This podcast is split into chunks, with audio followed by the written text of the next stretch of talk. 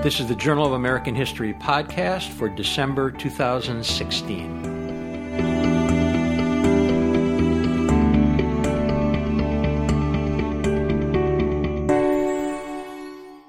Matthew Garcia is the director of the School of Historical, Philosophical, and Religious Studies at Arizona State University. He also directs the Comparative Border Studies program. His book, A World of Its Own Race, Labor, and Citrus in the Making of Greater Los Angeles, 1900 to 1970, was named co winner for the Best Book in Oral History by the Oral History Association in 2003 and received an honorable mention from the American Studies Association that same year. His book, From the Jaws of Victory The Triumph and Tragedy of Cesar Chavez and the Farm Workers Movement, explores the formation of the most successful consumer boycott in U.S. history and the grassroots activists and union leaders who created it. Uh, Matt is a recipient of a National Endowment for the Humanities grant in 2008 and the recipient of the Best Public History Award by the National Council for Public History in 2009 2010. We're talking with him today about a state of the field that uh, Matt has done for the JAH on food studies that will appear in September 2016. There are respondents. Matt has a final word. It's a, a lively and uh, really wonderful state of the field.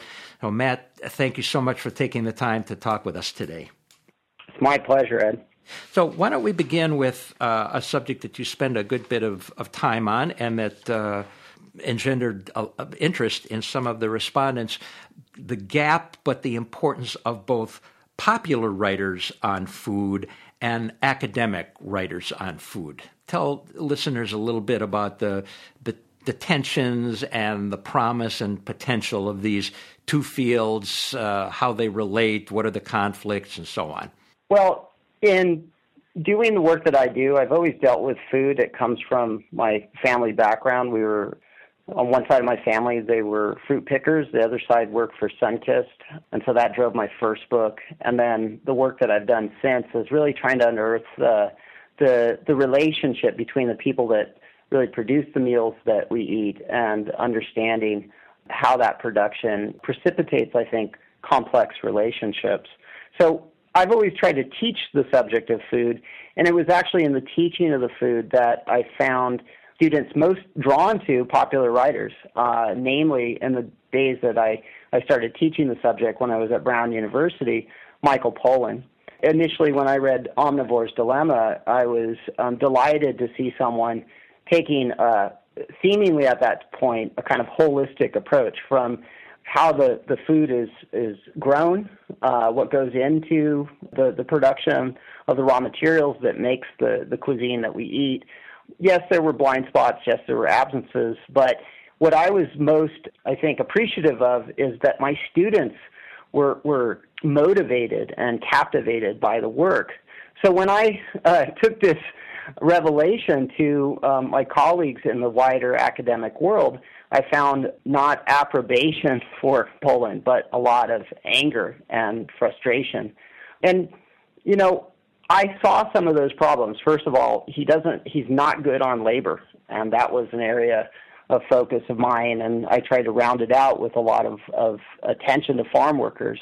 But what I also saw is that, and I heard from other academics, is that he really tried to flatten out the complexities of food consumption and the ways that it kind of affects our bodies and, and what where are those effects coming from?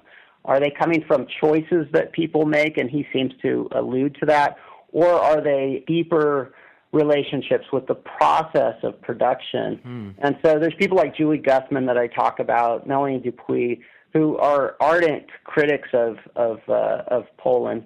Journalists don't necessarily uh, attest to being um, experts um, they are jacks of all trade, and frequently, you know, they they sample widely and maybe um, too loosely from the sources that they draw on. And so I think that that might drive some of the problem. But I think also, frankly, and I'm not speaking specifically to Julie or to Melanie, but I I found that there's a general kind of envy uh, maybe jealousy amongst academics for the popularity of people like Mark Kurlansky, of um, Eric Schlosser, uh, Anthony Bourdain, uh, Matt, Michael Pollan, um, even people that are sort of in between the academic world and the popular world, people like Marion Nestle. I think the most cogent critique of these people, at least when it comes to, to Pollan, for example, is that they really try to tell us how to eat and uh, prescribe more than describe.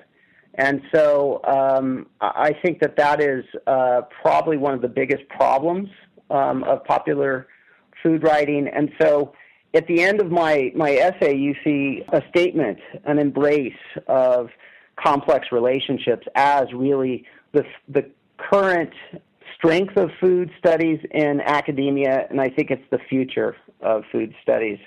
Um, and so, what I'm trying to point out is yes, thank you, Michael Pollan, Mark Kurlansky, uh, the various popular writers that have, have um, energized and excited our students and, and the, uh, the public. But um, it's more complex than that. And we, we don't find that complexity uh, typically in popular food writing. We find it in the close, measured, patient, intellectual inquiry that we see amongst the academicians. The other way in which I relate to this is through music, because I've also written about popular music. So I'll say briefly that when I was a grad student, the great George Lipsitz, who is always inspirational, always deeply knowledgeable about the things that he writes about. Um, in fact, I, I was in his presence this past weekend at the AHA PCB. You know, he's written about um, popular musicians such as uh, Paul Simon, for example, who through Graceland brought soukous music to um, the public. And I always remember that when I was a grad student, he came with his book Dangerous Crossroads and had uh, dinner with not just my grad peers and Vicki Ruiz, who was my mentor, but also spouses of the peers. And at what point um, one of the spouses locked horns with George and said, you know, don't pass judgment on Paul Simon. I think you're wrong, which of course we don't say that in polite company uh, in academic circles, especially George Lipsitz. Um, George laughed at it, um, but the point was that the spouse said, "Look, I wouldn't know about soukous music if it weren't for Paul Simon and Graceland, and because of Paul Simon and Graceland, it led me to a deeper exploration of soukous." And so he understood the kind of complexity, the rebellious nature of, of the music. And I think there's a kind of similarity here with regards to uh, Pollan and uh, Kurlansky and the various popular writers. Sure. That, in fact, they often introduce subjects um, that we um, maybe take for granted or we don't uh, fully realize um, that they are they are complex, and they introduce us to um, literature that allows us to explore further and in all its complexity when we explore the academic writers that really embrace the complex relationships that I think are at the heart of food history. Yeah, sure. That makes that makes perfect sense. Thank you, Matt. I'm looking in your piece, and I'm interested in you're saying something uh, about this. You write, "I prefer to see food as geographer Rachel Slocum does," and then you quote her. By food, I mean all the processes that make animal, vegetable, or mineral into something to eat, and then all that is involved in what happens next to bodies and society. End of quote. And then your words to do otherwise misses an opportunity to see food in its fullest potential as an active agent in history. I mean, that seems to enfranchise people from all kinds of different fields to become engaged in food studies. Yes, absolutely. And here I was. Um, if you if if you look at the the paragraph in the preceding sentences, I'm taking on the great Rachel Laudan, who is fantastic. I mean, her book Cuisine and Empire is is terrific, but she makes the mistake, I believe, of discounting what she calls the raw materials that constitute, um, you know, that go into making the cuisines that should be the subject of our history. I'm indebted to one of our respondents, Mark Padoongpatt, who shared with me Rachel Slocum's quote and, and article. And I think there's two things there that um, I'm I'm trying to do in this piece. One is Rachel Slocum's a geographer, so she appreciates what comes from the land. Um, she understands the relationship between uh, landscapes and and human bodies, and so um, I'm trying to make a point that all that we know and what we produce as historians should not just come from other historians and, and uh, historical approaches, that geographers, sociologists, um, various other people from other disciplines really contribute to the advancement of food studies. But the second and most important issue is that I do believe the people that are intimately involved in producing the food have to be incorporated into food history. And that comes from a personal, I guess, bias that you know, my I come from a long line of food chain workers, we'll call them. Uh, when I was in graduate school, I worked for my father as a meat cutter. I didn't have a a, a fellowship to go to graduate hmm. school.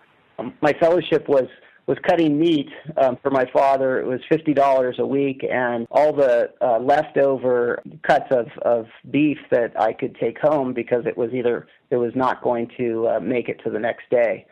I, and I understood that that labor. I also understand it from my grandmother's service as a as someone that worked in the kitchen at the Claremont colleges, and turns out she's the longest employed employee of the Claremont colleges at 63 years. She just retired a couple of years ago.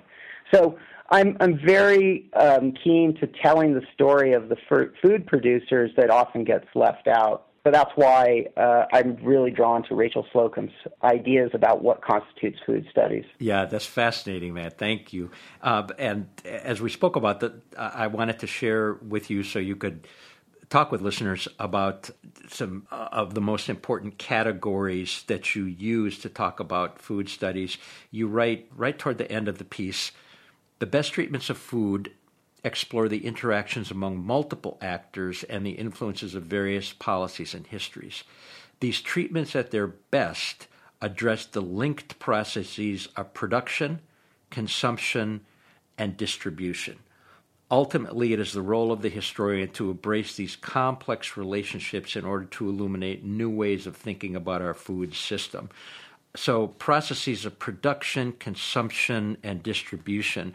Could you maybe give listeners a, a mini case study of of each and the significance of them? By production, I mean simply that if you take those those raw materials that Laudan is dismissing, and you explore them, and you understand how they're produced, and you understand that um, it, it it involves sacrifice by the workers and also sacrifice by the earth.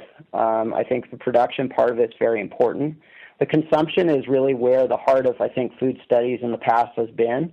That's focused on cu- cuisine, but I think also today we're thinking more about our bodies and we're thinking about the ways in which uh, we consume obesogens through our consumption of corn, for example, um, the way that Julie Guthman talks about these issues. So mm-hmm. consumption is now more than cuisine, but it's also um, health and finally, distribution. I mean, distribution is really important when we think about the fact that a lot of food in the United States we eat, or at least the vegetables, they're coming from south of the border.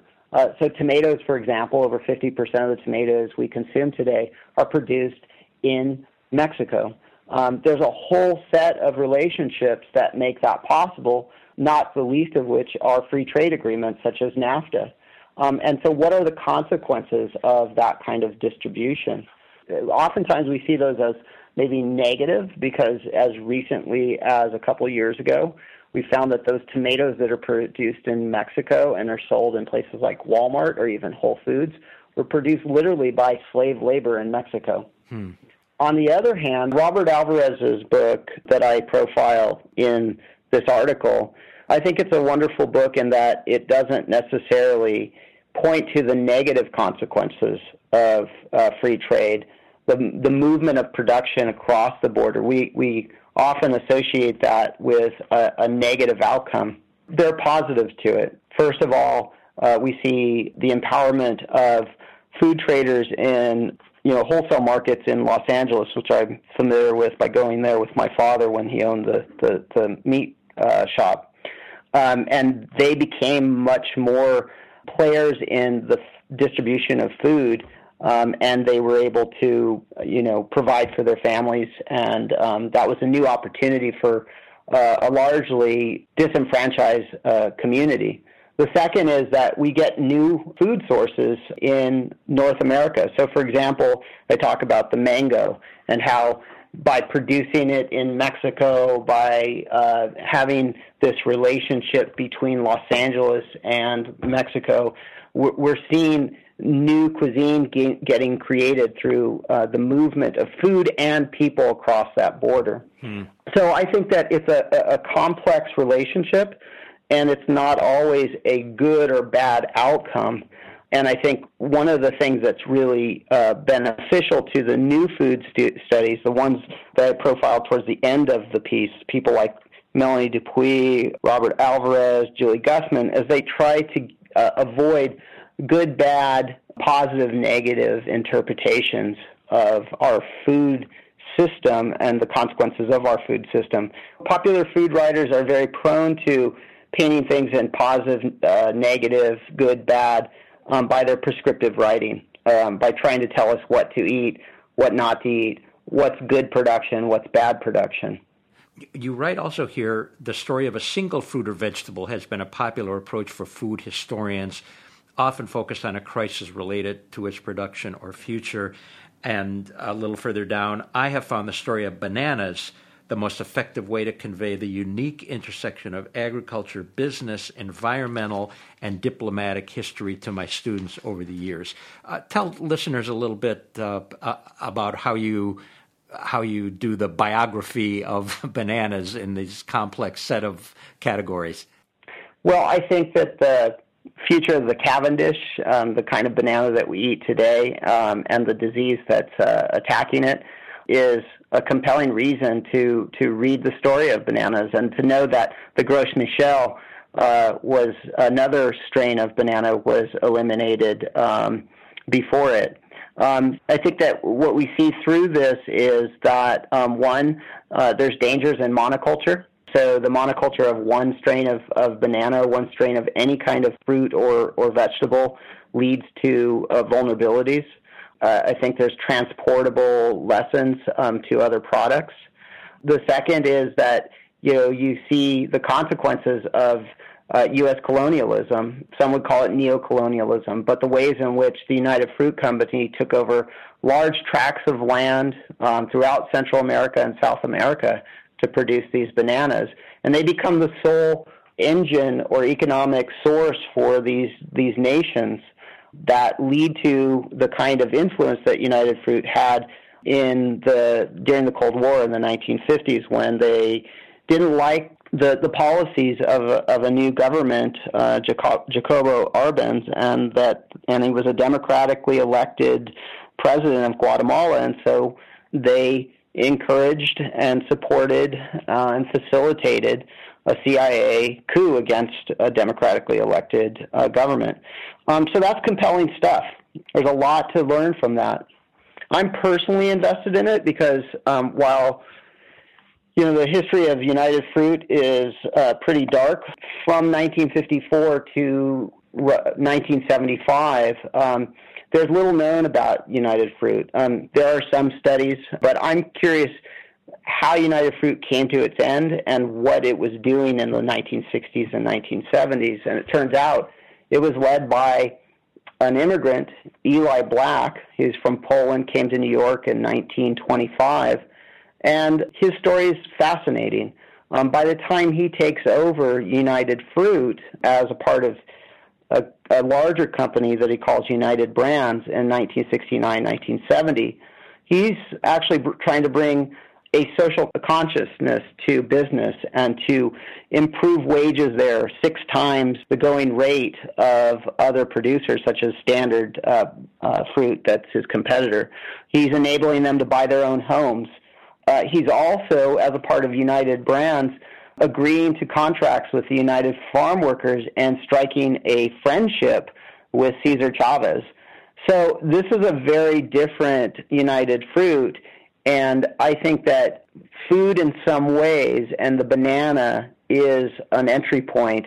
Although I understand, for example, Mark Padoongpatt, um, has a kind of criticism of, of using food as an entree to other topics. But for me, I, I think it's a very interesting entree, and this is one I'm pursuing right now in a biography, not just of a banana. Um, I'm, I'm branching out to do um, a biography of a company and a man, Eli Black. That's fascinating, Matt. Thank you. And certainly, other gateways to large subjects through food could, as you write about, rice and sugar for historians of uh, of slavery and issues of ethnic identity for immigration historians. Absolutely, yeah. So you know, I talk about them. Sidney Mintz, for example, on sugar.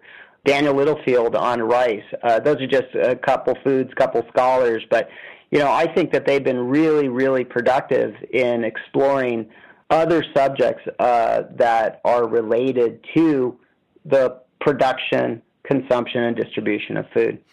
Matt, how do historians who engage the senses factor into the the study of food? I, I was thinking a lot as I read your piece about the special section we did in the JH a number of years ago on the senses in American history that uh, Mark Smith at South Carolina was the guest editor for that. And of course, Mark has written such brilliant stuff on, on the senses, but issues of taste, issues of smell uh, that have to do with uh, with class and with ethnicity and all kinds of interesting things.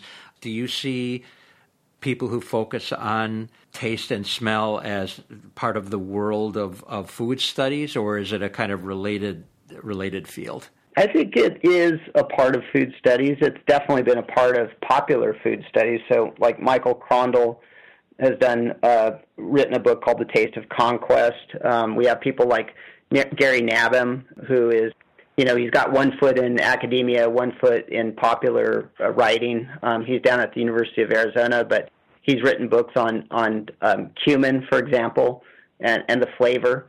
You know, for me, for my taste, she comes up in the response. I think it's Monica Perales who cites Meredith Abarca, who's written a great book called Voices from the Kitchen, and I, I consider this a kind of academic treatment of taste and she's part of a book that I'm uh, going to be publishing with Melanie DuPuis and Don Mitchell called Food Across Borders.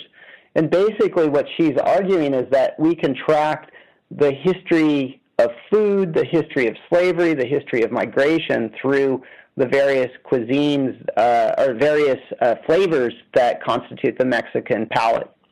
Um, so she has a wonderful piece in our book that's forthcoming about uh, camotes, and camotes are a sweet potato that really were a, a product of, of slave culture in Mexico. Now, Mexico prides itself on being uh, really a mestizo country, in some ways simplistically limited to the mixture of Spanish and Indian uh, peoples. Uh, but the camote disrupts that, and the evidence is you know, the sweetness that's in the food is a product of the slave culture, and, and the camote she traces back to Africa. So, how do we know? Well, you know, there is some evidence, of course, plenty of evidence of slavery reaching Mexico, and the wonderful book by Karl Jacoby recently on uh, William Ellis uh, proves that what Meredith Abarca is saying is that we can we can see this history, we can even taste this history. More importantly, to your point, mm-hmm. we can taste it in the foods that we consume that have the presence of Africa in Mexican cuisine. So I, am proud to call her a friend. I her, you know, a contributor to that book that I mentioned, and I'm inspired by her book, um, Voices in the Kitchen. So, Matt, uh, as we conclude, you've mentioned uh, a number of times issues from the different responses that accompany your piece in the JAH. Uh, were there any that uh, issues that arose from these interesting responses that you found particularly fascinating that have stayed with you to think about? Yeah, there's two, in fact. Although all of them were so thoughtful, um, I, I really appreciate that they took up my challenge to expand food studies beyond cuisine embrace labor, agriculture. But the two that really uh, stuck with me, and I've thought a lot about them, is Mark Padoongpatt's challenge to think about whether food is just an entree to other subjects or does it have intrinsic value. that's the first one. And the second is, I would say, Melanie Dupuis' refusal of a rapprochement with the popular uh, food writers. Uh-huh. Um, I enjoyed it. It's it's entertaining and it's not surprising with Melanie because Melanie and I have been friends and and now we're co-authors for a long time. And I've known Mark for a long time as well. So it doesn't surprise me that they would challenge me. I think on the point of entree, I, I think I said this earlier when I was talking about bananas. I'm not worried about controlling the reception. Um, if people uh, are led to new to- topics through food, so be it. I'm fine with that. Do I think food has intrinsic value? Uh, absolutely. Um, and I think um, in some ways I signal that in my recent book about um, the boycott, the, the great boycott with United Farm Workers. I think it's important that a boycott against food um, hinges on the value of it being food. It's perishable. It, it, it, it can't sit on the shelf forever. It's not a shirt, for example, hmm. where you could go if you don't if you want to boycott Nike, you can go buy an Adidas shirt, or if you don't like Adidas, then you can go buy a Brooks shirt. Um, no, you know it perishes at some point. and the United Farm Workers used the intrinsic value of food to really leverage their position and win uh, concessions for, for food workers, for farm workers. So, yeah, I think that food oftentimes has that kind of intrinsic value. I'm not sure that that's what Mark's talking about, but um, I don't see it as an entree in my book to labor history. I actually see the grape being a very important uh, subject for the book itself. Yeah, and, and then the other is uh, that I think it's interesting that that Melanie doesn't want to um, give Pollan and every at all any credit, but it's funny that you know her work depends so greatly on the simplistic ideas that these food writers produce. And my favorite resp- rebuttal, really, to Melanie is um, Madeline Hsu's piece on Bittman. Bittman, who she points out, you know, is rife with all kinds of um, problems in his interpretation of Chinese food. But Bittman, if you look at him more broadly, is doing wonderful thing on on food chain workers, for example, on the health of the seas as a consequence of our uh, seafood intake. So it's a mixed bag, and I think it's dangerous to just say never, never, never will I have anything to do or, or, or appreciate popular food writers. In fact, Melanie implicitly appreciates food writers, popular food writers, in her critique of them. In many ways, her scholarship would not be possible without acknowledging all the wrong-headed advice that's been given to us um, through the ages from popular food writers. So I take that as a, a nice, uh, gentle response to her response, and we will continue the debate, I'm sure, for years to come. yeah, indeed, indeed. Now, we have been talking today with Professor Matthew Garcia, the director of the School of Historical, Philosophical, and Religious Studies at Arizona State University. Matt also directs a comparative border studies program and in the September 2016 issue of the Journal of American History has written a state of the field on food studies. Matt, thanks so much for taking the time to do this podcast with us. It's been a real pleasure and honor. Thank you, Ed. Thank you for listening to the Journal of American History podcast. Please join us in March 2017 for our next episode. If you have any comments or questions, please send an email to jahcast at oah.org.